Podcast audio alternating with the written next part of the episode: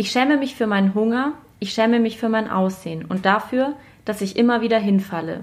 Ich schäme mich für die Essanfälle und ich schäme mich für die Rückfälle. Ich schäme mich für meinen Körper und für meinen Bezug zu meinem Körper. Ich schäme mich dafür, was ich mir jahrelang einfach so angetan habe und dass ich mich nicht einfach so annehmen kann, wie ich bin. Diese Scham erdrückt mich immer wieder und ringt mich zu Boden. Hallo und herzlich willkommen zu einer neuen Folge Unverschämt und Unbesprochen. Mein Name ist Laura Späth. Das Zitat, was ich euch gerade vorgelesen habe, ist von Ellie. Ellie ähm, schreibt einen Blog ja, ich kenne Ellie jetzt eigentlich schon so seit über einem Jahr, aber es ist eigentlich verrückt, weil ähm, wir jetzt uns gerade zum ersten Mal so face-to-face -face gegenüber sitzen, also über Zoom verbunden und zum ersten Mal so richtig miteinander sprechen. Ich habe Ellie quasi kennengelernt, als wir beide Blogs geschrieben haben und uns da über so Essstörungsthematiken, mentale Gesundheit und so weiter ausgetauscht haben, weil unsere Blogs ähnliche Themen hatten. Und Ellie hat mir dann irgendwann geschrieben und ich bin wahnsinnig dankbar, dass sie mir geschrieben hat, weil sich daraus ähm, irgendwie ein sehr schöner Kontakt entwickelt hat. Und heute kann ich mit Ellie über so einige Themen sprechen. Es ist eines der ersten Gespräche, wo ich gar nicht so einen richtigen Fokus im Vorhinein festgelegt habe, sondern wo ich mir dachte, wir gucken mal, wo wir bleiben, wo wir länger bleiben und so. Und ich freue mich, dass du da bist. Hallo Ellie. Hallo, vielen Dank, dass ich da sein darf. Ich freue mich mega, dass du das mit mir machst. Ja, vielleicht zum Anfang, vielleicht kannst du uns so ein bisschen äh, was über dich erzählen, wer du bist, was du machst. Genau. Ähm, ja, also ich heiße Elli, ich bin etwa 22. Ja gut, ich bin 22, aber ähm, und studiere gerade. In meinem Studium, das ist ein sehr großes Fach zwischen Technik, Gehirn, Neurowissenschaften, Philosophie, also irgendwie alles, was man zusammenhauen kann. Und ja, ansonsten bin ich seit vielen Jahren an einer Essstörung erkrankt. Bin aktuell eigentlich auf einem Weg, wo ich glaube, dass es oder dass ich aus der Essstörung rauskommen werde oder könnte. Habe aber eben auch eine sehr lange Geschichte damit und auch mit allen möglichen anderen psychischen Erkrankungen leichte Kontaktstellen schon mal gehabt. Also relativ breit gefächert und habe eigentlich mein ganzes oder mein halbes Leben gefühlt schon geblockt, also auf verschiedenen Blogs, die alle irgendwann wieder verschwunden sind oder eingeschlafen sind über einen davon, der inzwischen auch nicht mehr aktiv ist, haben wir uns, wie Laura eben schon gesagt hat, kennengelernt. Den gibt es allerdings so auch nicht mehr. Und genau, heute bin ich hier. Ja, ich war, also ich, genau, ich weiß gar nicht, ich glaube, ich habe gar nicht jetzt alle Blogs von dir äh, gelesen. Es gab ja, wie du gerade gesagt hast, noch Blogs vor der, vor der Zeit des Blogs, wo wir uns dann irgendwie kennengelernt haben. Aber wir werden nachher auf jeden Fall auf ähm, diese Blogs noch zu sprechen kommen und darauf, was die mit Scham zu tun haben, was die mit einer Scham machen, was Schreiben mit Scham macht. Aber ich würde mal zuerst anfangen bei den Themen rund um psychische Erkrankungen, rund um deine Essstörung. Ähm, vielleicht magst du mal so ein bisschen die, die Geschichte deiner Essstörung erzählen? Also wie kam es dazu und was hat es mit dieser Essstörung auf sich? Wie kann man sich die vorstellen? Genau.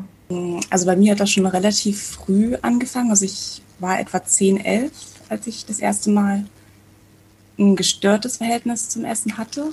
Ähm, damals ging es mir aber gar nicht wirklich darum, dass ich abnehmen wollte oder meinen Körper verändern wollte, sondern es war einfach in meiner Familie ziemlich viel los und ich habe quasi, also meine Mama war damals krank selber und hat in diesem Zuge selber aufgehört oder weniger gegessen. Und für mich hat das als Kind dann auf einmal den Sinn gemacht, okay, gut, der Mama geht's nicht gut, mir geht's auch nicht gut, sie isst nicht, also sollte ich auch nicht essen, wenn es mir nicht gut geht.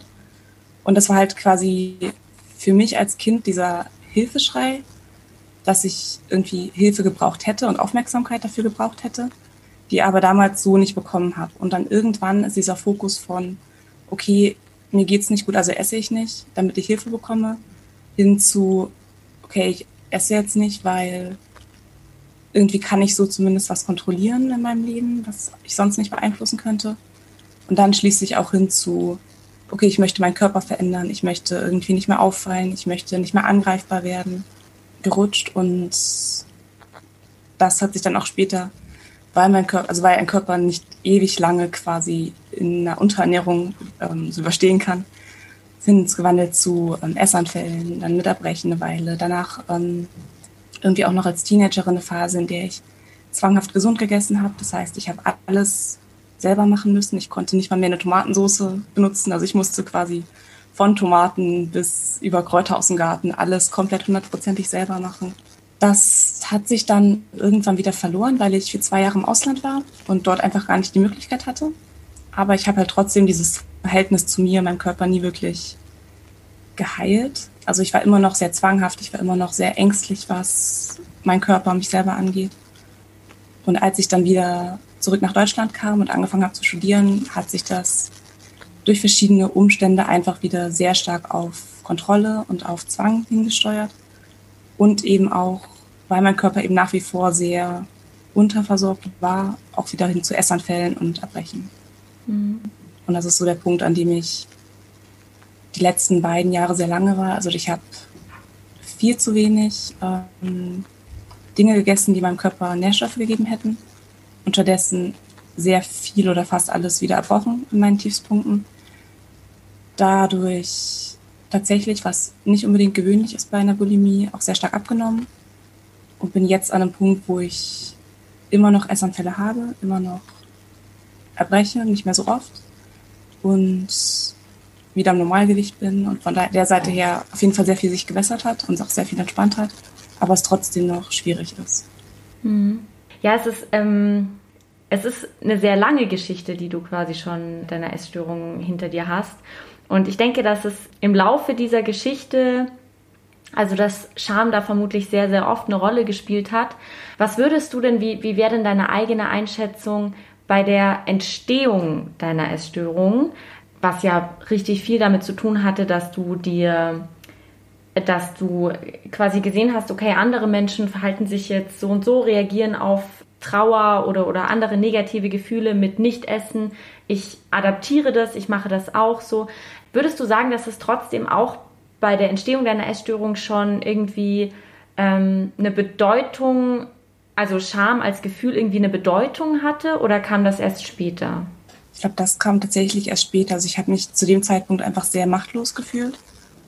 Aber war, also was Scham anging, glaube ich, hatte ich zu dem Zeitpunkt noch nicht dieses richtige Verständnis dafür, was Scham überhaupt ist. Also klar, ich kannte Momente, die irgendwie peinlich waren oder unangenehm waren, aber ich kannte nicht dieses zerfressende Gefühl der Scham. Mhm. Und das kam wirklich erst später dazu, als ich halt quasi auch von außen noch mehr kritisiert worden bin nach, und nach und einfach damit nicht umgehen konnte. Mhm. Als du äh, von außen kritisiert worden bist, war das dann, also war das bezogen auf dein Essverhalten oder ging es da um andere Themen? Das ging viel um andere Themen. Also es war einfach in der Schule, ich habe keinen richtigen Anschluss gefunden in der Mittel- und Oberstufe und war halt dadurch sehr allein und sehr mit viel mit meinen eigenen Gedanken einfach beschäftigt. Mhm. Und wenn du ja nacherzählen müsstest, wie ähm, wie sich dann diese Scham entwickelt hat, wie es dazu kam, wie die sich vielleicht auch ausgebreitet hat. Wie, wie würdest du das machen? Also wir haben jetzt so den Beginn quasi, dass da auf eine Art und Weise irgendwie vielleicht der Anschluss zu anderen Leuten in deinem Umfeld irgendwie gefehlt hat oder du hattest da das Gefühl, hm, vielleicht stimmt mit mir irgendwas nicht oder war das, war das gar nicht so ein Gefühl von, was stimmt mit mir nicht? Ich glaube, es war für mich halt dieses, nicht direkt, etwas stimmt mit mir nicht, sondern direkt dieses, okay, ich bin falsch, so wie ich bin. Also mir wurde von außen sehr viel quasi gesagt, gezeigt, dass ich als Person falsch bin. Also dass ich als Person keine Person bin, mit der man etwas zu tun haben möchte quasi. Und daraufhin hat sich halt dieses Charme von mir selber quasi entwickelt. Also ich hatte, habe ich irgendwann als Person so unsicher und ähm, verletzbar gefühlt, dass ich einfach alles, was ich gemacht habe, nur noch schambehaftet war. Also es war dann plötzlich so, dass selbst wenn ich morgens das Haus verlassen habe, habe ich mich geschämt, die Straße lang zu laufen. Oder wenn ich ähm, am Bahnhof stand und der Zug vorbei, oder ein Zug vorbeigefahren ist, was ein Gütertransportzug bei uns am Bahnhof sehr oft war, habe ich mich geschämt, dass der Lokführer mich dort stehen sehen könnte. Also jede Handlung, wo ich irgendwie gesehen wurde, war auf einmal schambehaftet für mich dann. Und ich glaube, es ist eben spannend, weil das, wenn, wenn man so sehr früh quasi schon so dieses Feedback bekommt, mit dir stimmt irgendwas nicht, du bist jetzt falsch und so, dann wird es zu was, was du in einer von unseren äh, Mails oder Sprachmemos eben auch mal als so Existenzialscham bezeichnet hast, was ich irgendwie einen total treffenden Begriff finde und was du auch, glaube ich, gerade super dargestellt hast, so es ist eigentlich am Ende dann egal, was man macht oder wie man sich verhält, weil alles schambehaftet ist, weil der, die ganze Person für einen selbst so krass schambehaftet ist. Was würdest du sagen, wie sah dein Umgang mit dieser Scham aus? Na, ich habe mich halt sehr viel einfach in die Essstörung geflüchtet. Also das war so für mich die Kontrolle, die ich hatte. Also ich wusste, mir war von relativ früh an bewusst, dass das, was ich mache, krank ist und dass ich definitiv ein Problem habe und eigentlich Hilfe bräuchte. Aber es hat mir trotzdem, also erstmal hat die Essstörung sehr viel diese Funktion gehabt, dass sie mich betäubt hat einfach, dass ich nichts mehr wahrgenommen habe, dass ich nichts mehr gefühlt habe, dass ich die Scham nicht mehr gespürt habe.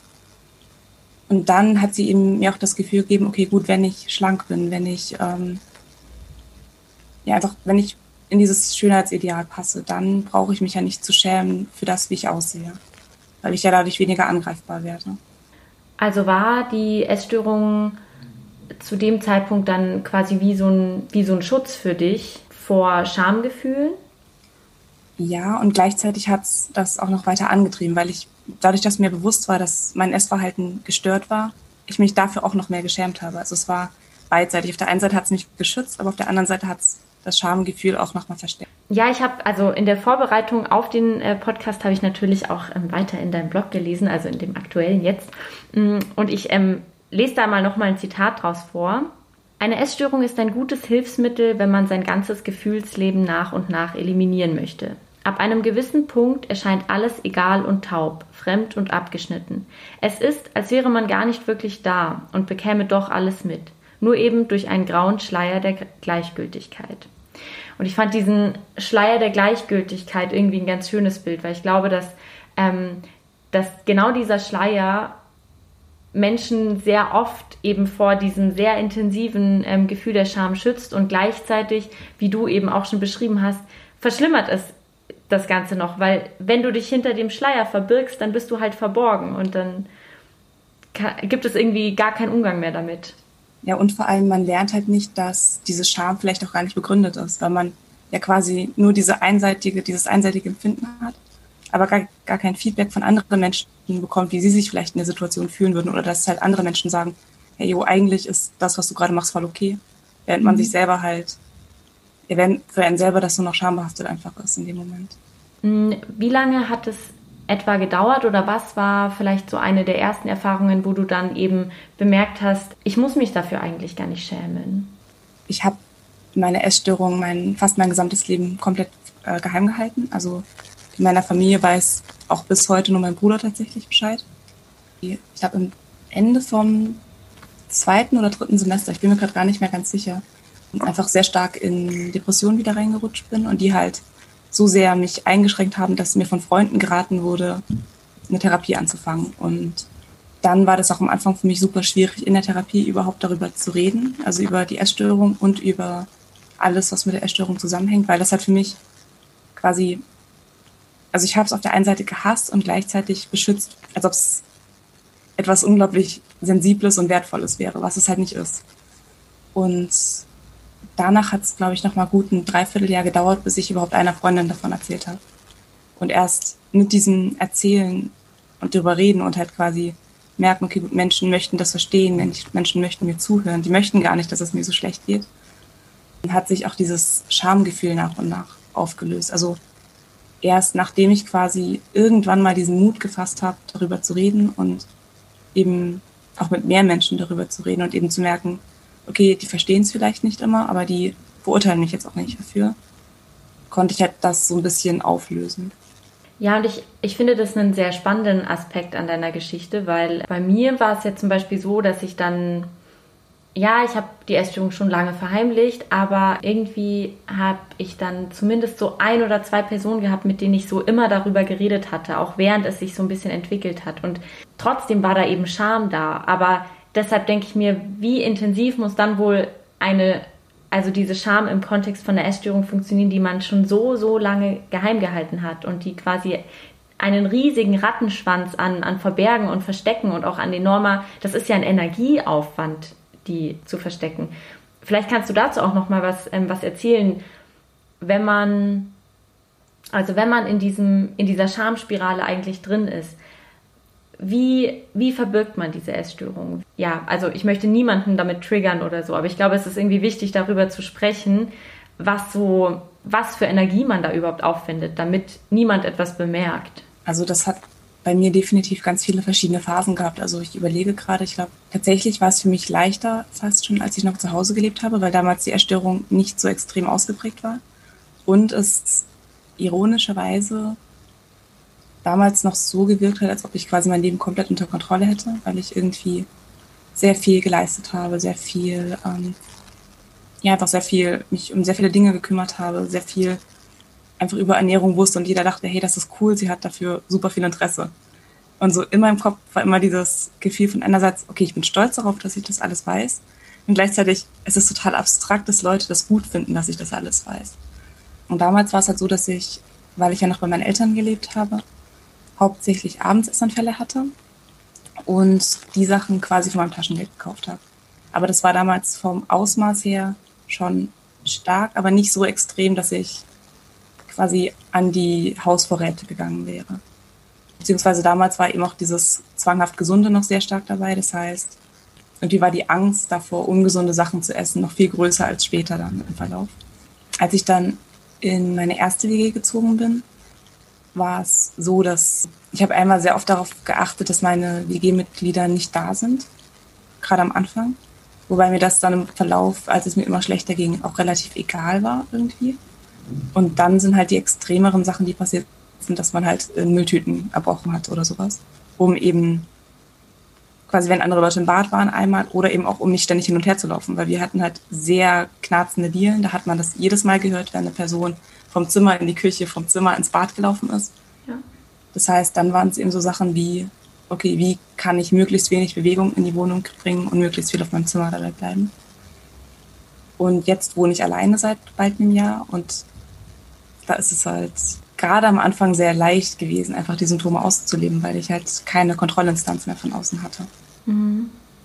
Ja, das ist eine also Erfahrung gerade, wenn man dann alleine wohnt, die ich auch ähnlich unterschreiben kann. Also zum einen, es kann beides sein. Zum einen ist es irgendwie, kann es sehr heilsam sein, weil man irgendwie dieses Druckgefühl von außen nicht hat, weil man sich nicht denkt, oh mein Gott, was denkt jetzt die andere Person, wenn ich jetzt das und das esse und so. Und man, also es kann eben ein Teil der Heilung sein und gleichzeitig fallen eben so Kontrollinstanzen, die manchmal ja auch gut und wichtig sind, um ja zu heilen oder eine Verbesserung zu erreichen oder so, fallen eben potenziell auch weg. Ich würde, ich will eigentlich ähm, gleich noch ganz, ganz viel zu so dieser ganzen soziale Beziehungsthematik fragen, aber zuerst. Kannst du mir was dazu sagen? Also, weil wir jetzt so ein bisschen das Thema hatten, mm, dass so von außen irgendwie das Feedback kam, okay, du bist nicht okay so, wie du bist. Und das überträgt man dann vor allem als Kind, ähm, aber auch als Jugendliche ganz stark, eben sehr stark auf die Selbstwahrnehmung. Und das ist, glaube ich, so ein wichtiges Thema, oder hast du auch selbst gesagt, so was eben so hinter deiner Ess, äh, Essstörung steckt. Aber kannst du noch mal so ein bisschen skizzieren, welche, welche Gefühle und, und welche Ängste und welche Wahrnehmungsmuster auch so hinter, sich hinter deiner Essstörung quasi verbergen, die dann auch irgendwie mit, mit Scham zu tun haben könnten? Das ist eine etwas schwierige Frage. Ui, okay. Also einmal halt, was wir eben schon mal hatten, dieses Existenzielle, also dass jede Handlung schambehaftet wird. Also sowohl aus der Wohnung gehen und mit Menschen reden oder nur ein Paket abgeben oder sowas. Also jedes Mal, wenn man mit Menschen irgendwie interagiert, diese Angst zu haben, dass sie einen gerade bewerten, verurteilen. Und ja, irgendwie diese Überzeugung dann daraus zu entwickeln, dass jeder Mensch ja nur negativ über einen denken kann.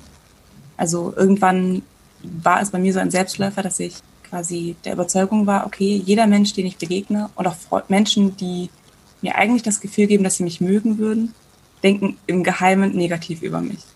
Und das ist, glaube ich, so dieser Hauptantrieb hinter dieser Scham bei mir gewesen. Also, dass ich selbst Menschen, mit denen ich gerne Zeit verbracht habe, sobald wir uns nicht mehr gesehen haben, jedes Wort, das ich gesagt habe, durchgegangen bin, nochmal komplett Revue passieren habe lassen und einfach Angst hatte, dass ich irgendetwas gesagt haben könnte, durch das die jetzt schlecht von mir glaubt, denken könnten oder durch das sie auf einmal merken, dass ich ein total dummer, wertloser und schlechter Mensch wäre.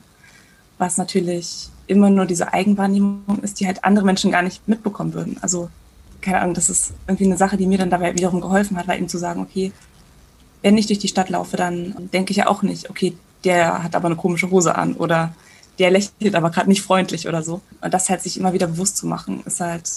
Ich glaube, du sprichst gerade so einen richtig zentralen Punkt an.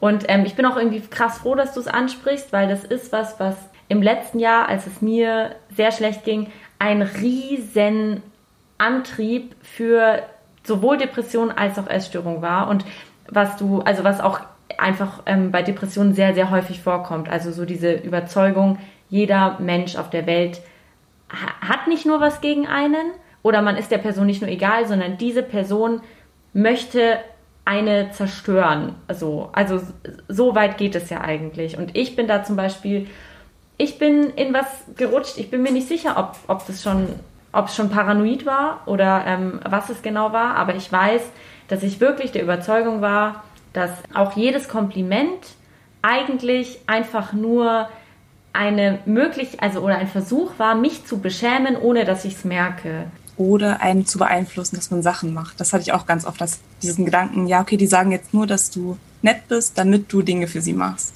Mhm, ganz genau. Den anderen Menschen gegenüber. Also man unterstellt ja anderen Leuten damit dauerhaft, dass sie einen nur ausnutzen wollen, was ja nicht der Fall ist einfach, weil man ja genau. selber auch nicht so wäre.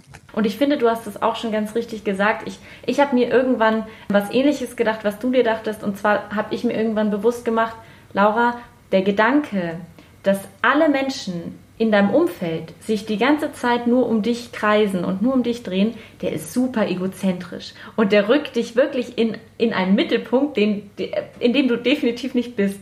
Und ich habe mir dann immer wieder gesagt, in jeder Situation, wo ich Angst hatte, so, Laura, am Ende ist es allen Leuten scheißegal. Am Ende bist du einfach wirklich Leuten egal. Und das klingt auf der einen Seite total hart, aber für mich in dem Moment war das so erleichternd, mir das zu denken. Ja, oder eben auch ganz bewusst so Fehler so zu machen. Also zum Beispiel, dass man, das war tatsächlich eine Sache, die ich aktiv geübt habe, an der Kasse Sachen runterfallen zu lassen. Weil ich dafür totale Panik hatte. Also ich hatte unglaubliche Angst, mich an der Kasse oder sonst irgendwo unter Menschen, die ich nicht kenne, zu blamieren. Also habe ich es aktiv gemacht und zu sehen, hey, eigentlich, es passiert nichts. Ja, es ist richtig smart. Also, weil, genau, entweder es passiert nichts oder öfters sind dann auch mal Leute sogar vielleicht noch nett zu einer und, und, und helfen einem dann noch irgendwie und denken sich jetzt nicht, oh mein Gott, ist die dumm, weil die so. Ich kann das eins zu eins unterschreiben und da ist mir wirklich an der Stelle nochmal wichtig zu sagen, das kommt einfach sehr oft bei, also das ist oft so eine Begleiterscheinung von Depressionen und gleichzeitig noch ein Motor für Depressionen. Diese, diese Überzeugung, ein wertloser, schlechter Mensch zu sein und sich da, also man dreht sich da wirklich in so richtig negative Gedankenspiralen rein und man kommt da nicht raus. Und ich hatte irgendwann, ich hatte Angst, dass ich psychotisch werde, weil ich einfach irgendwie dachte, also ich habe wirklich alles auf mich bezogen, auch was nichts im entferntesten mit mir zu tun hatte. Ich dachte, nee, nee, das, ähm, das hat jetzt mit mir zu tun. Hier, hier ist jetzt die große Intrige. So und das hat natürlich wahnsinnig viel mit Schamgefühlen zu tun, die einfach krass sitzen, mit denen man nie einen gesunden Umgang gefunden hat oder mit denen man sich vielleicht auch nie so richtig auseinandersetzen konnte. Da würde mich aber noch mal interessieren, was würdest du denn sagen, inwiefern hat Scham deine, beziehungsweise nee, erstmal anders, inwiefern haben, haben deine psychischen Erkrankungen oder deine psychische Erkrankung, haben deine ähm, sozialen Beziehungen beeinflusst oder geprägt oder wie haben die sich darauf ausgewirkt? Ich glaube, das können sich oft Leute, die damit nichts zu tun haben, gar nicht so richtig vorstellen, aber wie so ein Alltag damit ist. Also das hat sich inzwischen auch sehr stark geändert. Also ich kann es eigentlich am besten erstmal von dem Punkt sagen, wo es vorher gewesen ist. Also in der Schulzeit war es zum Beispiel so, dass ich irgendwann, weil ich eben so in der fünften, sechsten, siebten, achten Klasse, vielleicht auch in der, neunten sehr viel die Erfahrung gemacht habe, dass ich von allen abgelehnt werde ich irgendwann der 10., 11., 12. total fest überzeugt werde, dass ich ja erst, es erst gar nicht versuchen sollte, quasi akzeptiert zu werden, weil mich ja sowieso direkt wieder alle ablehnen. Das heißt, ja, es ist wie eine selbst, selbsterfüllende Prophezeiung in dem Fall, weil man ja erwartet, okay, gut, die anderen werden mich ablehnen, also verhalte ich mich anders und dadurch lehnen sie einen erst recht an. Ich glaube, das war halt vor allem damals so das Problem.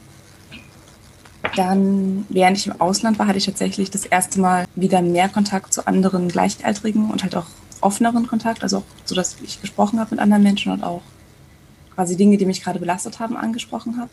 Das war aber für mich persönlich super unangenehm, weil ich es nie gelernt habe, wirklich zu dosieren, sozusagen. Also ich habe nie gelernt, ähm, was kann man wann sagen, was ist irgendwie seltsam, womit können vielleicht auch andere Leute gar nicht richtig umgehen. Also das waren irgendwie zwei Jahre, in denen ich das sehr, sehr viel praktiziert habe. Mhm. Und dann, als ich angefangen habe zu studieren und dieses gesamte psychische, wackelige Konstrukt, das ich mir vorher aufgebaut habe, komplett wieder zusammengebrochen ist, war es so, dass ich sehr viele Verabredungen einfach abgesagt habe. Also, dass ich, weil ich einfach Essanfälle davor hatte, danach gesagt habe, okay, gut, nein, heute möchte ich keinen mehr sehen. Oder heute geht es mir so schlecht, dass ich gar keinen aushalten kann. Oder heute kann ich gar nicht raus, weil die anderen ja sehen, dass es mir schlecht ging. Also das war auch noch so ein sehr großes Problem, dass ich es nicht zeigen konnte, wie schlecht es mir teilweise ging und ich das niemanden wissen lassen wollte. Und dann irgendwann war es halt auch so, dass ich einfach Angst hatte, wieder Leute zu fragen, ob wir uns treffen können, weil ich ihnen so oft abgesagt habe.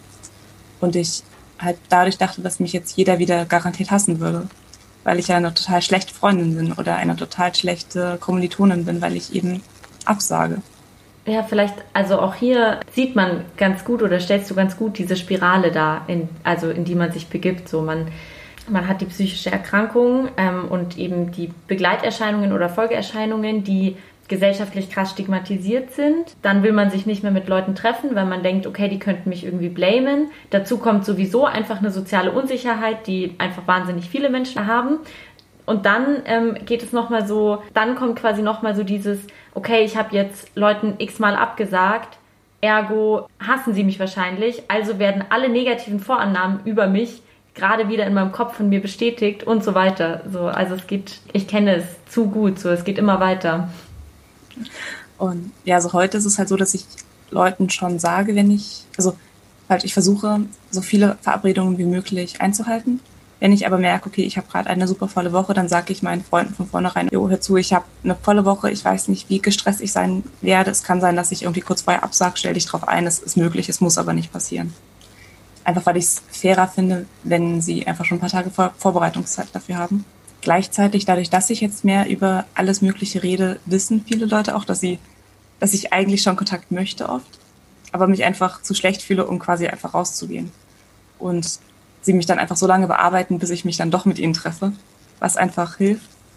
Gleichzeitig stelle ich aber auch fest, dass ich ähm, oft das Gefühl habe, dass Leute zwar eine gewisse Geduld und Verständnis mitbringen, aber eben weil sie es nicht so gut kennen oder nicht selber einschätzen können, es nicht verstehen, wie schwer es eigentlich ist. Also wie schwer es an manchen Tagen ist, überhaupt die Zähne zu putzen, einen Pullover anzuziehen, eine Hose anzuziehen und dann überhaupt erstmal nur auf der Bettkante zu sitzen und zu wissen, okay, gut, jetzt habe ich immer noch zwölf Stunden vor mir, bevor ich wieder ins Bett kann. Und da fehlt mir, also das hört sich vielleicht eingefahren fast schon an, aber da fehlt mir einfach dieses Verständnis von anderen Menschen. Also, dass halt nicht erwartet wird, dass ein Mensch, der eh schon mit sich selber sehr viel zu kämpfen hat, genauso funktioniert wie ein anderer Mensch, weil das geht einfach nicht. Ja, ich finde, an guten Tagen, da denkt man, ja, nee, es ist voll gut, wenn mich andere Leute irgendwie dann auch aus meiner Comfortzone rausholen und mich da irgendwie rauszwingen.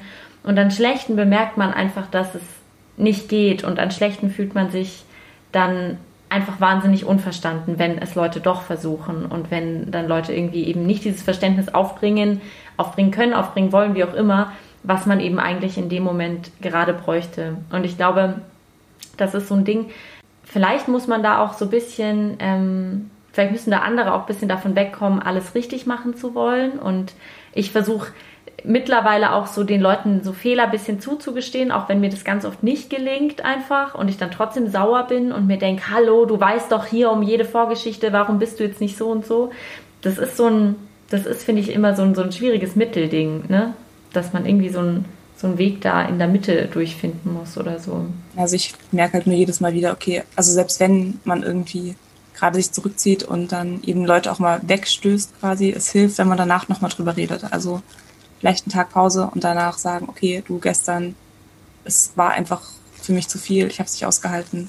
Sorry. Also einfach, ja. dass man sich auch wirklich erklärt. Und wenn du in solchen Situationen bist, wo du quasi dann nochmal mit Leuten darüber redest oder irgendwie, ja, Leuten vielleicht den Kontext genauer erklärst, sprichst du dann Schamgefühle an? Also sprichst du dann das an im Sinne von, hey, ich schäme mich für diese Sache oder das ist bei mir krass schambehaftet im Sinne von, so geh damit auch wirklich vorsichtig um oder thematisierst du Scham da eher weniger?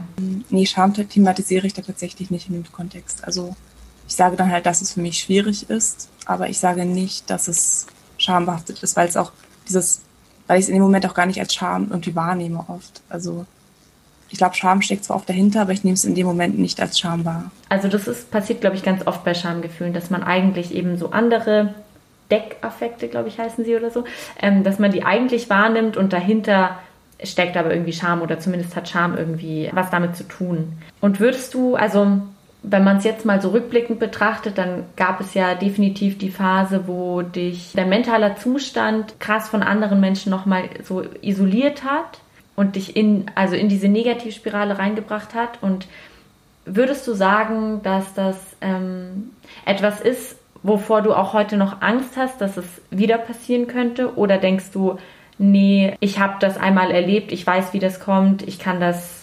abwenden? Oder ja, wie ist da dein Verhältnis dazu heute? Ich habe nach wie vor eine relativ starke soziale Angststörung, die halt einfach tageweise oder phasenweise stärker oder weniger stark ausgeprägt ist. Und das hängt dann sehr viel mit Stress oder was halt sonst so im Leben gerade passiert zusammen. Und ja, also wie gesagt, meine Freunde wissen davon. Die meisten haben dafür auch ein gewisses Maß an Verständnis.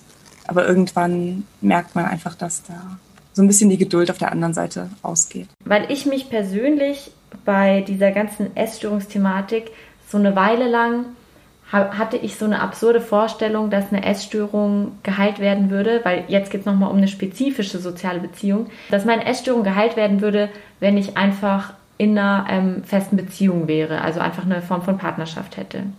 Heute glaube ich das nicht mehr, dass das eine Lösung für irgendwas ist, aber weil du damit vielleicht andere Erfahrungen gemacht hast, kannst du dazu was sagen? Also wie sich vielleicht auch eine, eine Essstörung oder eine andere Form von psychischer Erkrankung oder besonders auch Depression nochmal auf, auf diese, auf feste Partnerinnenschaften auswirken können und welche Rolle da irgendwie Scham dabei spielt. Du hast ja auch gesagt, dass du jetzt eigentlich vor allen Leuten deine Essstörung ganz lange geheim gehalten hast. Traf das auf diese Form von Beziehungen auch zu oder wie war das da? Also ich war tatsächlich bisher auch erst in einer Beziehung und die ist jetzt seit über einem Jahr vorbei. Das heißt, zu dem Zeitpunkt habe ich nicht mit meinem äh, Ex-Freund darüber geredet. Und ich habe gemerkt, dass ich mich gar nicht auf die Beziehung einlassen konnte, weil ich so gefangen in meinen psychischen Problemen war. Also für mich war das wichtig, also es hört sich böse an, aber für mich war es wichtiger, meine, die Kontrolle über meine psychischen Probleme in der Hand zu halten, anstatt als mich jemandem anzuvertrauen. Und ich hätte auch gar nicht gewollt, dass diese Person mir hilft quasi, weil ich so große Angst davor gehabt habe, dass wenn er mich quasi verlässt oder dass wenn die Beziehung vorbei ist, dieser Halt wegfällt. Das heißt, ich wollte mich auf partout nicht abhängig machen und bin eben auch gar keine so unglaublich tiefe und innige Beziehung, glaube ich, eingegangen dadurch. Ja, wir hatten darüber per Mail mal auch so ein bisschen geschrieben, aber ich wollte dich danach jetzt nochmal fragen, war mir aber nicht sicher, ob du dazu was sagen möchtest. Aber finde ich total nachvollziehbar. Und du hast eben auch auf deinem, auf deinem Blog, auf deinem heutigen, geschrieben, ich habe eine Beziehung mit der Essstörung geführt. Keine gesunde, aber es war eine Beziehung und anders als Freunde oder Familie war die Essstörung immer verfügbar und das hat mich von ihr abhängig gemacht. Und das finde ich auch so ein sehr, sehr treffendes Bild wirklich, dass eine Essstörung an vielen Punkten vergleichbar ist mit einer wirklich sehr intensiven romantischen Beziehung und dass da oft irgendwie auch kein Platz mehr für anderes ist, weil schon alleine vom Kopf her so man man verwendet so so viel Energie und Zeit darauf, dass es irgendwie nicht möglich ist. Ich meine, andere Menschen machen es, aber ich zum Beispiel habe bemerkt, dass dass diese Essstörung viel zu viel Zeit gefressen hat damals. Also es ist halt eine unglaublich toxische Beziehung einfach. Ja, absolut. Es war ja dann so, worüber wir auch äh, so gesprochen hatten, du bist irgendwann in, in Therapie gegangen, hattest ja mittlerweile auch einen äh, Aufenthalt in einer Klinik und vielleicht, also das konnte ich bisher mit noch nie, niemandem so genau besprechen, aber vielleicht hast du dazu Gedanken, jetzt in einem, in deinem ambulanten Therapiesetting mit deiner Therapeutin, gibt es Situationen, an die du dich erinnerst, wo du dich vor deiner Therapeutin irgendwie geschämt hast, also wo Scham auch so in diesen Therapiegang Kontext eine krasse Rolle gespielt hat? Hm, tatsächlich sehr oft, wenn sie sehr direkt nach essgestörten Verhalten und Symptomen gefragt hat. Also immer, wenn sie quasi diesen großen geheimen Schatz, der total schlecht für mich war, was ich auch wusste, aber wenn, immer wenn sie diesem zu nahe gekommen ist, habe ich mich total geschämt. Also immer wenn, wenn sie mir nochmal vor Augen geführt hat, wie falsch mein Verhalten ist und ich das selber wiederholt habe, das waren jedes Mal gerade das erste Jahr oder die ersten anderthalb Jahre Momente, in denen ich mich am liebsten im Sessel versteckt hätte und aus dem Zimmer gerannt wäre, weil es einfach so unangenehm für mich war. Und ansonsten tatsächlich schäme ich mich sehr viel auch für meine Ängste. Also ich habe halt sehr, sehr viele Dinge, vor denen ich, oder sehr, sehr viele soziale Kontexte vor allem, vor denen ich sehr große Angst habe. Die sind für mich auch sehr schambehaftet einfach, weil die mich sehr stark an diese Zeit erinnern, in der sie entstanden sind, die auch sehr viel mit Scham zu tun hatten. Ich glaube, das sind so die größten Faktoren, mhm. bei denen ich mich manchmal am liebsten hinter irgendwas verstecken oder rauslaufen würde. Ja, und also ich frage das auch so ein bisschen deshalb, weil meine Therapeutin mir zum Beispiel immer so ein bisschen versucht zu vermitteln, dass so die ähm, Beziehung, die man mit seiner Therapeutin führt, eigentlich ein bisschen spiegelt, wie man Beziehungen im Alltag führt. Und ich bemerke ganz oft, dass die Sachen, wo ich in der Therapie auch wirklich Probleme habe, sie anzusprechen, dass das oft die sind, die ich auch tatsächlich einfach mit niemandem sonst irgendwie ansprechen kann oder bei denen die, die Scham viel zu groß ist. Also das sind bei mir eben auch so Ausgrenzungserfahrungen, die ich gemacht habe. Und eine Sache, die ich aus meiner Therapie immer ganz krass ausklammern wollte, waren so Sachen mit Erbrechen entweder oder so, wann ich wie oft welchen Sport mache. Das waren bei mir so die drei Themen, wo ich immer gesagt habe, also ich weiß gar nicht, wie, da, wie ich da ausgesehen haben muss, während ich darüber sprechen musste, aber ich glaube, ich habe mich im Sessel gewunden und ähm, wollte es wirklich einfach gar nicht ansprechen. Nee, tatsächlich, so Ängste konnte ich besser mit Freunden immer besprechen. Mhm. Interessanterweise. Aber gerade so die Themen, die mit der Essstörung zu tun haben, die ich ja gar nicht mit anderen Menschen vorher besprochen hätte, und eben auch erst viel später mit anderen Leuten besprochen habe und dann auch viel allgemeiner nur, waren sehr, sehr, sehr schamhaftet für mich. Ja. Gibt es denn ähm, Themen oder vielleicht Ereignisse in deinem Leben oder so, die du deiner Therapeutin auch einfach weiterhin nicht erzählen konntest oder auch vielleicht mal so Sachen, also was zum Beispiel bei mir öfters mal passiert ist, ist, dass ich schon auch gelogen habe in der Therapie, was ich im Nachhinein, also natürlich nicht gut heiße, was aber eben damals passiert ist und was irgendwie wahrscheinlich auch ein bisschen dazugehört. Aber so, ja, genau, einfach so Sachen, wo dich die Scham dazu gebracht hat, sie eben ja zu verheimlichen oder dann auch lieber andere Sachen zu erzählen.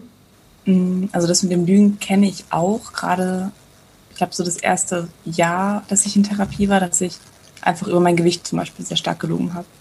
Oder über versucht habe, diese schlechten Phasen, diese schlechten esstechnischen Phasen zu verheimlichen.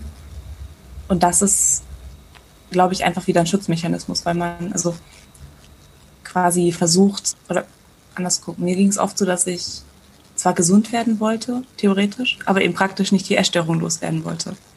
Also ich wollte gesund werden, aber ich wollte die Krankheit nicht aufgeben.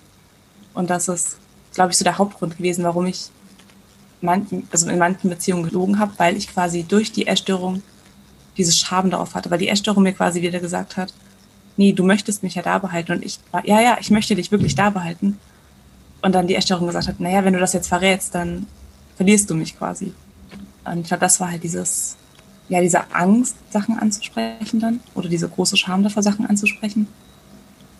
Und ansonsten, ich glaube, inzwischen hat sich das relativ, ich würde nicht sagen erledigt. Es gibt immer wieder Themen, bei denen ich davor irgendwie, wenn ich auf dem Weg zu meiner Therapeutin bin, denke, okay, wie sprichst du das am besten an? Und das dann immer am Anfang eine super, super unangenehme Situation ist, weil man sich ja denkt, okay, ich wollte das heute ansprechen und dann fängt man an, es anzusprechen und es kommt einfach raus wie ja. aus einer Kanone und man denkt sich, okay, ja. wo kam das auf einmal her? Ja, ich kenne das, ich kenne das richtig gut. Ich habe das auch ganz, ganz oft noch, ja. Aber es hilft halt irgendwie. Es, also es hilft mir halt dann von meiner Therapeutin nicht komisch angeschaut zu werden, sondern dass sie halt einfach neutral bleibt mhm. und halt mich erstmal losschießen lässt und danach nochmal darauf eingeht. Ja. Ähm, weil das halt erstmal dieses erste Energieablassen quasi, wenn man diese unglaubliche Angst davor hat, es auszusprechen oder sich dafür so sehr schämt, ähm, abfängt und man danach aufgefangen wird und halt merkt, okay, man kann darüber reden, ohne dass man im Boden versinkt.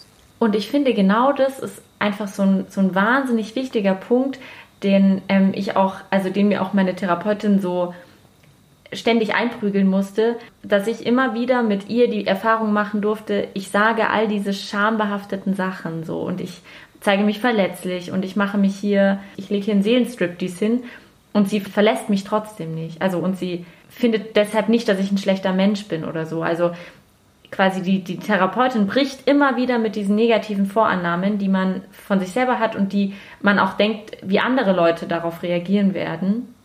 Und ich finde, das ist so ein wahnsinnig wichtiger Prozess, den man irgendwie in der Therapie lernen darf, dass, dass man halt nicht von außen beschämt wird, sondern dass es diese Person gibt, die das hinnimmt, mit der man das durchsprechen kann und die mit einem daran arbeitet und die halt nicht sagt, okay, ähm, das war mir jetzt zu krass, ciao.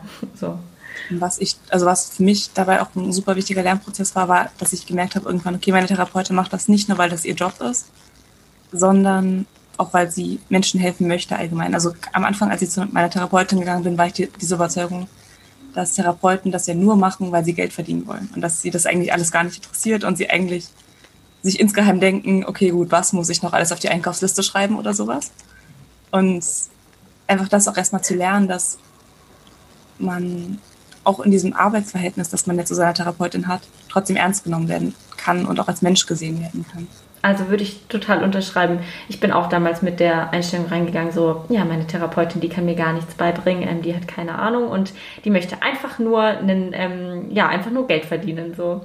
Aber genau, man bemerkt eben so, natürlich kann es so einen, also gibt es natürlich diesen Geldaustausch, äh, kann man auch nicht wegleugnen, aber die Beziehung besteht aus mehr irgendwie, so. Würdest du sagen, dass so die, also dass Schamgefühle in so einer Therapie irgendwie immer eher hinderlich dann sind? Oder gab es auch Situationen, wo du also vielleicht mit deiner Therapeutin auch so die Scham so angesprochen hast und dann bemerkt hast, hey, es ist gerade voll gut, dass wir jetzt darüber auch als Scham sprechen? Oder ja, wie, wie ist so deine Einschätzung zu Schamgefühlen allgemein in, in, in so Therapiekontexten? Also ich glaube, gerade am Anfang ist sie sehr hinderlich einfach, weil man dadurch sich gerade am Anfang sehr stark zurückhält und Sachen auch anders darstellt, weil man eben nicht verurteilt werden möchte und halt möchte, dass die andere Person nicht quasi selber den Raum verlässt und sagt, okay, nein, das machen wir so nicht weiter, das geht nicht. Also ich glaube, deswegen ist gerade am Anfang diese Scham unglaublich hinderlich. Und ich habe das Gefühl, dass sie im Verlauf der Therapie hilfreich ist, weil sie halt wieder auf Themen hinweist, die man noch nicht verarbeitet hat. Also ist, es ist ähm, im Endeffekt ja ähnlich wie ein Trigger, dass man halt quasi merkt, okay, dieser Punkt löst noch irgendwas aus. Vielleicht ist da noch was drunter. Vielleicht ist da irgendwas, wo man noch mal genau hinschauen sollte oder irgendeine Verletzung, die einfach, ja, die einfach noch nicht abgeheilt ist. Ja, und wie war das? Also, weil, wie ich vorhin gesagt habe, du hast ja auch quasi einen Klinikaufenthalt hinter dir. Wie war das da nochmal in der Zusammenarbeit mit so TherapeutInnen, die man jetzt nicht wöchentlich sieht, sondern die man in einem sehr kurzen Zeitraum einfach vermehrt sieht, hat sich da nochmal so dieses, mh, hm, diese Beziehung anhand der Scham auch irgendwie anders gezeigt? Oder wie war das da? Schwierig zu sagen tatsächlich, weil ich zu dem Zeitpunkt psychisch einfach sehr aufgewühlt war. Also, und ich jetzt auch im Endeffekt teilweise gar nicht mehr, also es sind einfach Phasen, die sehr schwammig jetzt einfach sind, weil da so viel emotional und passiert ist und sich so viel verändert hat. Ich weiß zum Beispiel, dass ich manchmal zu meiner Therapeutin quasi hin bin und halt gesagt habe, okay, ich brauche noch mal irgendwie ein ganz kurzfristiges Gespräch, weil ich gerade überhaupt nicht klarkomme. Und das sind halt Sachen, die ich im normalen Leben hier draußen nicht machen würde. Also quasi diese Hilfe einfordern ist für mich unglaublich schambehaftet, weil ich mich dann irgendwie schäme, weil ich noch mal mehr Hilfe brauche gerade als eine andere Person. Und das war da irgendwie möglich. Also, aber trotzdem gleichzeitig außerhalb der Klinik nicht möglich. Also das ist so seltsam. Ich kann es auch gar nicht mhm. richtig beschreiben. Mhm. Und es war für mich am Anfang, ich weiß gar nicht, ob es leichter oder schwerer war, als mich auf meine ambulante Therapeutin einzulassen. Es war irgendwie anders, weil ich auf der einen Seite schon Therapieerfahrung hatte und dadurch halt etwa wusste, wie ein therapeutisches oder ein Therape äh, Therapeuten-Patienten äh, so eine Beziehung halt einfach aussieht gleichzeitig aber auch die Angst hat, okay, vielleicht bin ich gar nicht krank genug, um jetzt hier zu sein. Vielleicht bin ich gar nicht krank genug, um diesen Klinikplatz zu haben. Und das eben auch wieder Scham erzeugt hat quasi, weil ich auf der einen Seite halt gesehen habe, dass es Leute gab, die viel, viel kranker waren oder kränker waren oder mehr gelitten haben oder einfach anders mit ihren Erkrankungen umgegangen sind. Und ich halt an sich mit meiner Erkrankung gut umgehen kann, so im Alltag und total glücklich wirken kann und alles Friede, Freude, Eierkuchen. Aber in mir drinnen alles tot sein kann gleichzeitig. Und dann diese Bewertung quasi. Also ich hatte oft das Gefühl von Patienten und Innen bewertet zu werden im Sinne von, sie ist ja gar nicht so krank. Also sie ist ja gar nicht so krank, weil sie lacht ja viel, sie redet viel, sie macht ja ganz andere Sachen und beschäftigt sich ja nicht nur mit ihren Problemen. Mhm. Ähm, also ich hatte wenig, ich glaube, ich hatte weniger Scham vor meiner Therapeutin als nicht vor den Mitpatienten. Das ist richtig interessant, dass du das sagst, weil also darauf hätte ich jetzt auch noch mal, da hätte ich auch noch mal nachgefragt, wie, wie es in dem Verhältnis war. Und ich glaube, das ist eine Angst, die, glaube ich, sehr viele Leute haben und die viele Leute halt auch davon abhält, entweder in Therapie zu gehen oder eben auch in eine Klinik zu gehen, wo man aber oder wo ich aber sagen würde, bei mir selber versuche ich da immer so den, das subjektive Leidensempfinden, was ich eben dann gerade habe, irgendwie in den Vordergrund zu stellen und zu sagen, es geht jetzt hier nicht darum, dass irgendwo auf der Welt Menschen sind, denen es noch schlechter geht, sondern in dem Kontext bemerke ich hier, dass ich Hilfe brauche und wenn ich die Möglichkeit habe, hier eine Hilfestellung zu bekommen, dann nehme ich die an. Also und deshalb finde ich das irgendwie gut, dass du das auch da in dem Fall gemacht hast und eben dich quasi nicht von dieser Angst, nicht krank genug in Anführungszeichen für die Klinik so leiten zu lassen, sondern gesagt hast, es, ist, es gibt jetzt hier nicht krank genug, sondern es gibt jetzt hier das Leiden irgendwie mir dann noch geholfen hat, ist, man kann ja ganz viele verschiedene Sachen vergleichen. Also man kann zum Beispiel sagen, okay, Person A geht es in Bezug auf ihre Depression gerade richtig gut, die hat damit gar keine Probleme, aber dafür hat es ihr komplettes restliches Leben zusammengebrochen. Also es gibt ja so viele Pfeiler, auf denen eine Person als Mensch aufgebaut ist. Und oft habe ich das Gefühl, dass man sich selber mit dem Pfeiler vergleicht, der bei der anderen Person gerade am kaputtesten ist. Und man diesen kaputtesten Pfeiler mit dem eigenen gesundesten Pfeiler vergleicht was natürlich ein ganz anderer Standard ist. Ja. Statt zu sagen, okay, gut, ich habe da einen kaputten Pfeiler, die Person hat da einen kaputten Pfeiler, ist okay. Ja, das ist, glaube ich, ein, eine total gute Vorstellung, an die man sich auch manchmal so, an der man sich manchmal auch festhalten kann und sagen kann, okay, das sind jetzt hier einfach seltsame Maßstäbe, die ich hier an mich und andere irgendwie äh, setze. Und jetzt nochmal auf die MitpatientInnen zurückkommend. Wie war das da? Also du hast jetzt schon mal so grob skizziert, gut, es gab irgendwie schon teilweise ähm, das Gefühl, dass du von anderen PatientInnen in Bezug auf deine Krankheit bewertet wirst im Sinne von krank genug oder nicht krank genug oder so. Und welche Bedeutung hatte vielleicht da, hatten vielleicht da auch Schamgefühle, wenn es dann auch um sowas geht wie Gruppentherapiesitzungen oder so? Ich weiß nicht, inwiefern du das äh, besucht oder, oder wahrgenommen hast. Also da war es für mich gerade am Anfang so, dass ich einfach fast nichts erzählt habe. Also ich habe einfach nur zugehört, weil ich erstmal ganz viel Informationen über meine Mitmenschen sammeln wollte, damit ich halt weiß, okay, also es ist ganz doof, aber das habe ich oft auch in Freundschaften, dass ich erstmal viele Informationen über eine Person sammeln möchte, bevor ich mich selber einbringe. Und das hatte ich da gerade am Anfang auch sehr stark. Und dann habe ich aber auch relativ schnell ein paar Menschen gefunden, mit denen ich ganz gut zurechtkam, mit denen ich abends oft zusammengesessen gespielt habe, also einfach normale Sachen halt gemacht habe und ich mich da halt auch noch teilweise etwas mehr anvertraut habe und da halt auch dieses das erste Mal wirklich noch stärkeres Feedback von Menschen bekommen habe, dass es irgendwie okay ist und auch mehr Menschen, die wegen ganz anderen Problemen da waren, kennengelernt habe, die irgendwann mal mit einer Essstörung Kontakt hatten, selber auch als Person. Und das hat mir sehr viel geholfen einfach. Ich glaube, dass das, was du auch gerade angesprochen hast, so eine allgemeine Sache in Bezug auf Schamgefühle ist, die man sich so merken kann. Also ich glaube, dass viele Menschen irgendwie einfach sehr vorsichtig im Umgang mit anderen Leuten sind, was sie so von sich preisgeben. Und ich habe das irgendwie bemerkt, entweder im Podcast oder auch außerhalb des Podcasts, dass je offener ich zum Beispiel mit Schamgefühlen und verletzlichen Punkten und so umgehe, desto mehr kommt das eigentlich auch zurück und desto eher zeigen sich, also öffnen sich dann auch mir Leute und desto eher kann man diese schöne Erfahrung machen von, okay, wir sind irgendwie jetzt gerade alle bisschen abgefuckt, uns geht's irgendwie allen nicht gut, aber so man ist dann zumindest damit nicht mehr so ganz alleine und fühlt sich irgendwie beschissen und einsam.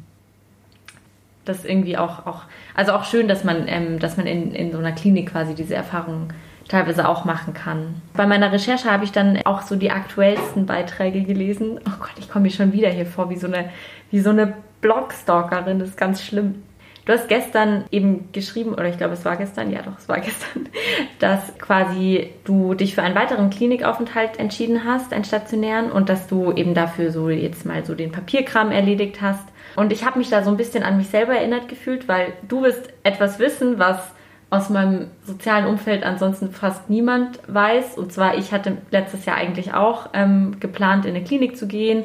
Und ich saß an einem Morgen im Dezember in der Bib und habe diesen Papierkram ausgefüllt. Und während ich diese Formulare ausgefüllt habe, und da muss man sich ja auch so einschätzen und irgendwie da die unangenehmsten Sachen beschreiben und so.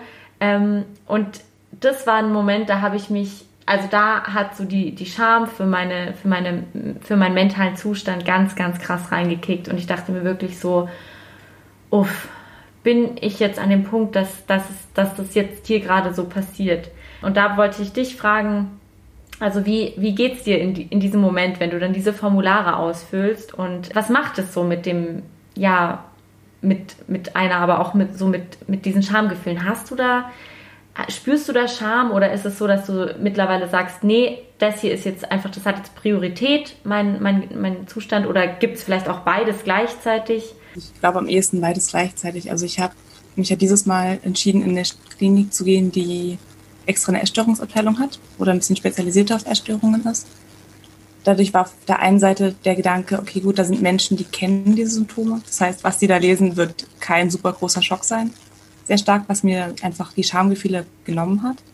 Gleichzeitig habe ich mich aber auch unglaublich dafür geschämt, quasi meine Verhaltensweisen, mein Verhaltensmuster so preiszugeben und mich damit, bevor ich überhaupt weiß, was für eine Person das liest, quasi einmal auszuziehen.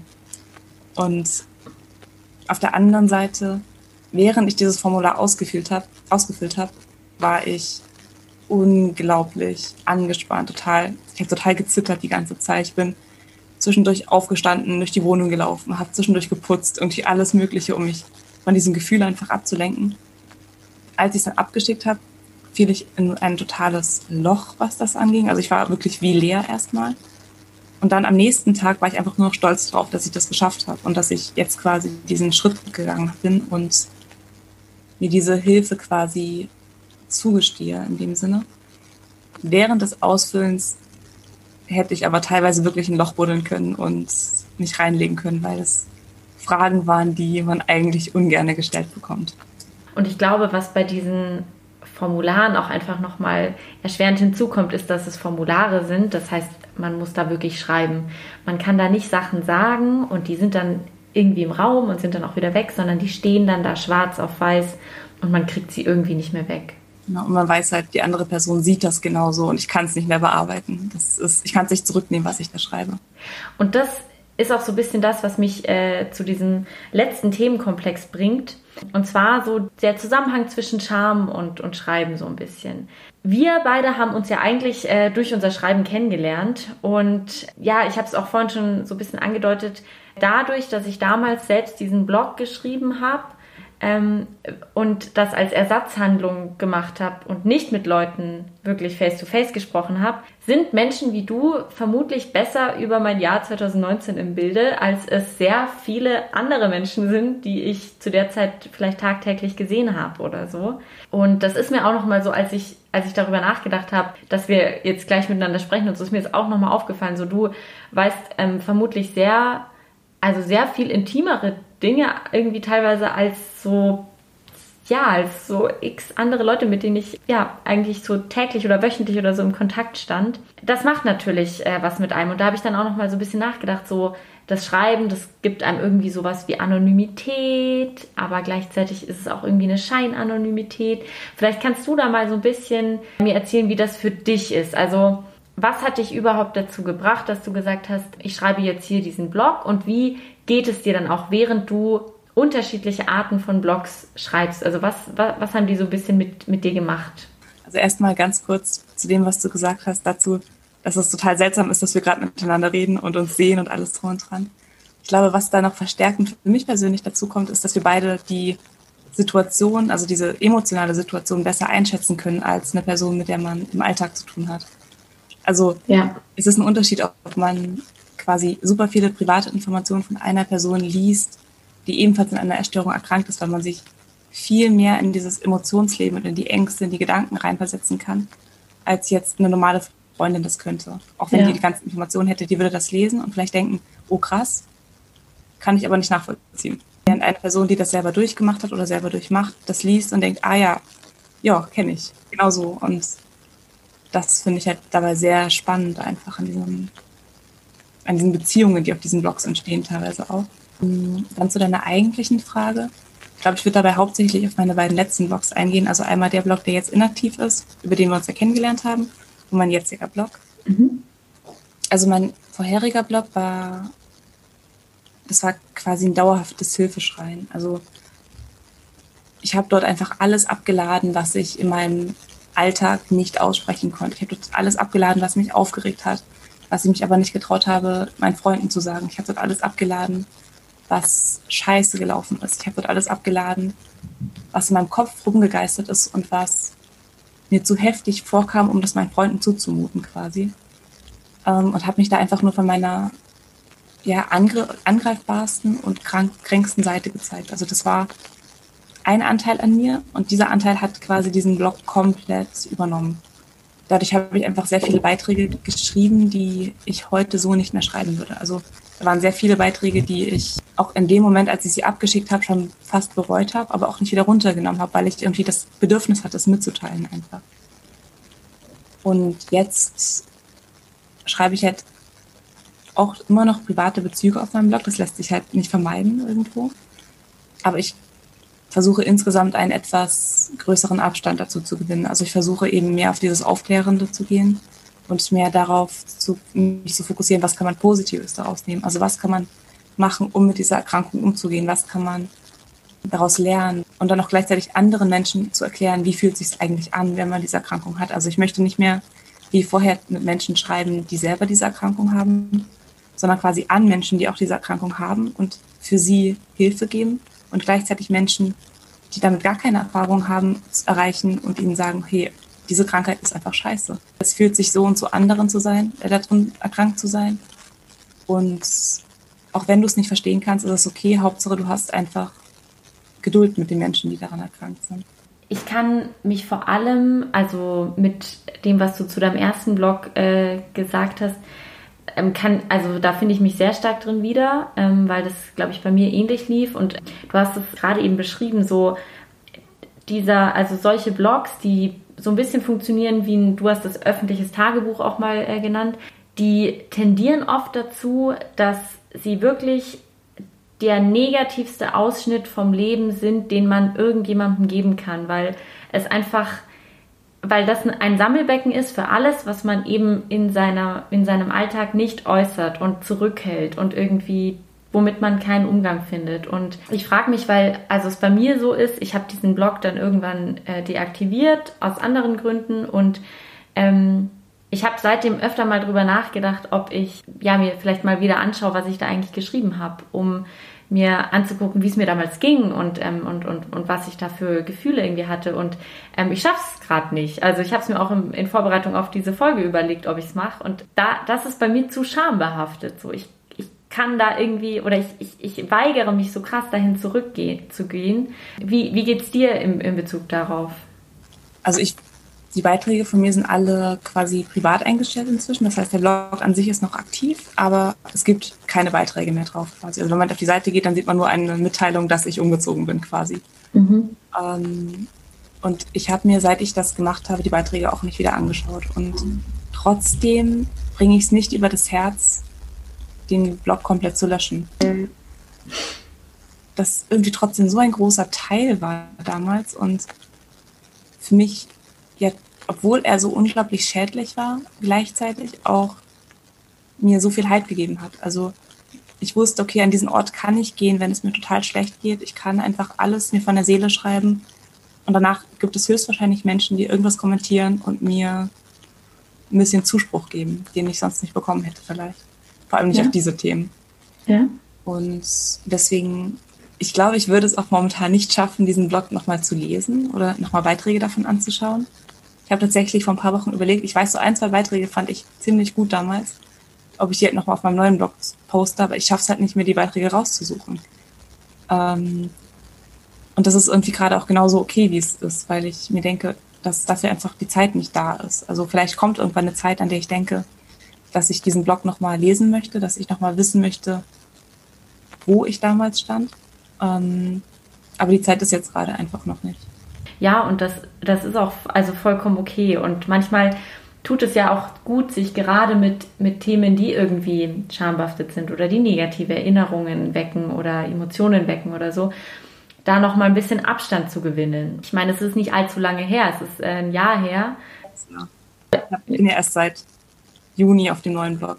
Dann noch kürzer. Also und das sowas dauert ja. Also ich glaube, dass das für uns beide irgendwie eine sehr äh, intensive Erfahrung teilweise auch war, eben ähm, weil, weil, weil alles so krass emotional aufgeladen war irgendwie. Und ich glaube, das, das dauert so ein bisschen, bis man sich da aus einer distanzierten Perspektive irgendwie mit beschäftigen kann. Also ich finde das, ich finde das insofern ganz spannend, über dieses, über diese Schamthematik in Bezug aufs Schreiben mit dir zu sprechen, weil ich glaube, dass du eben da so die ähnliche Erfahrung gemacht hast, dass dieser, dieser Ausspruch, so ja, Schreiben hilft immer und Schreiben ist immer super und so, dass das nicht uneingeschränkt stimmt.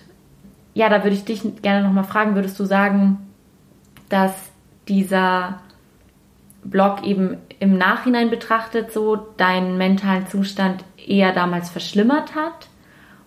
Oder dass das jetzt nicht so ausschlaggebend war?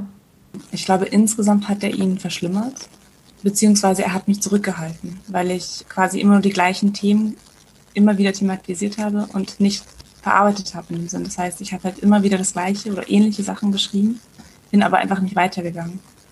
Gleichzeitig war das für mich, weil es ja eben dieses Hilfeschreien auch quasi war in Schriftform, so dass ich auch das Gefühl hatte, ich muss besonders deutlich machen, wie schlecht es mir hier gerade geht. Und dadurch, dass ich halt diese Worte so eindrücklich gewählt habe und eben sichergestellt habe, dass diese Worte verständlich machen, wie schlecht es mir gerade geht, habe ich ja nochmal mehr mich mit diesem Negativen quasi befasst, anstatt das Negative irgendwie gerade da sein zu lassen und mich eher auf das Positive zu fokussieren.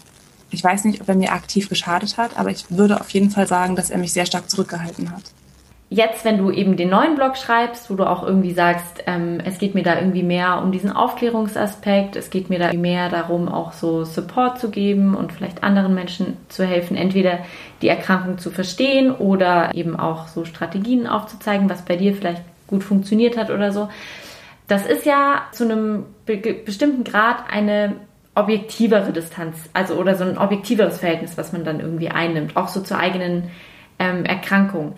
Bemerkst du das ähm, auch in Bezug auf so Schamgefühle im Schreiben, dass es irgendwie mit dieser Distanz so ein bisschen leichter ist, sich diese Sachen anzuschauen und es dann vielleicht auch so, ja, dir vielleicht besser gelingt, manche manche Sachen, die du dir vornimmst, in deinem Recovery-Prozess zum Beispiel irgendwie umzusetzen? Oder ja, oder, oder wie gestaltet sich da so das Verhältnis?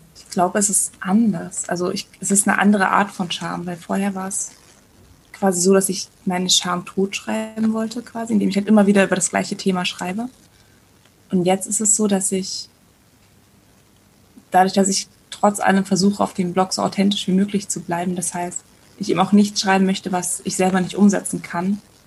Ich halt manchmal merke, dass ich etwas schreibe und dann beim Schreiben feststelle, dass sich das noch nicht richtig anfühlt, gerade für mich.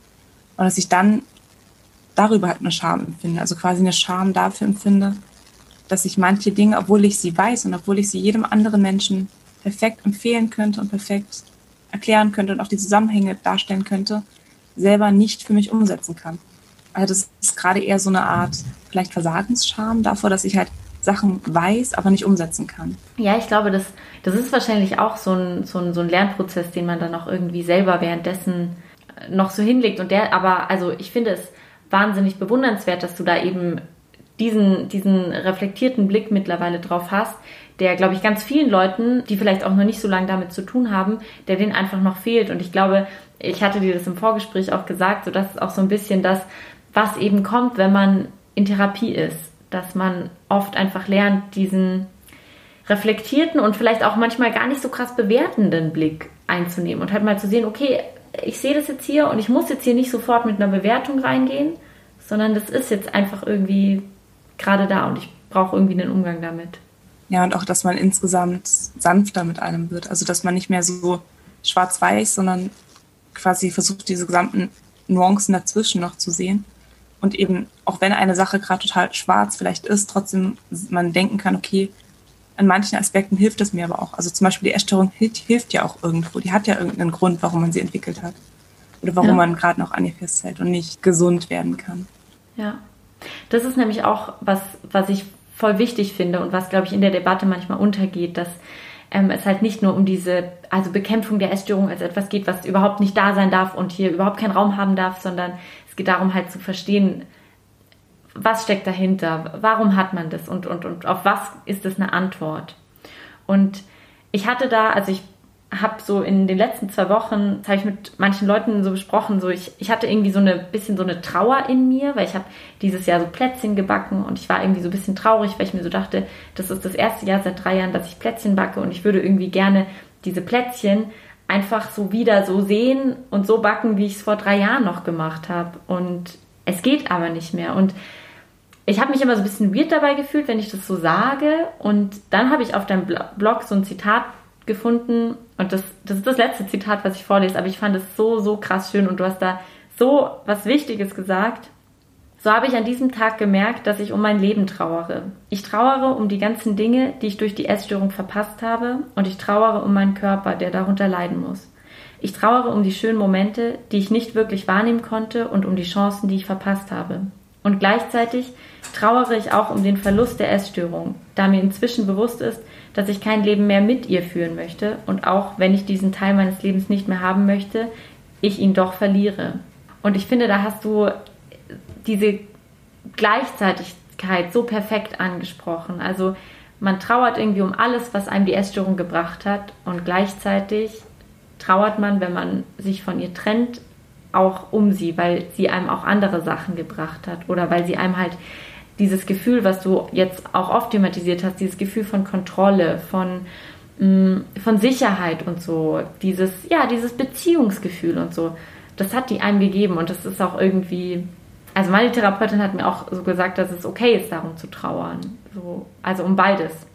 Und da bin ich dir sehr dankbar, dass du äh, gerade das auch nochmal so beschrieben hast, weil ich das davor jetzt noch nicht so gelesen hatte und mir irgendwie dachte, was ist denn das jetzt wieder hier für eine Trauer, die ich hier habe? Aber ja, du hast sie ganz gut beschrieben. Deshalb danke dafür. ich habe noch zwei Fragen, die Standardfragen an alle GästInnen. Kannst du dir eine Situation denken oder dich an eine Situation erinnern, in der Scham dich gerettet hat?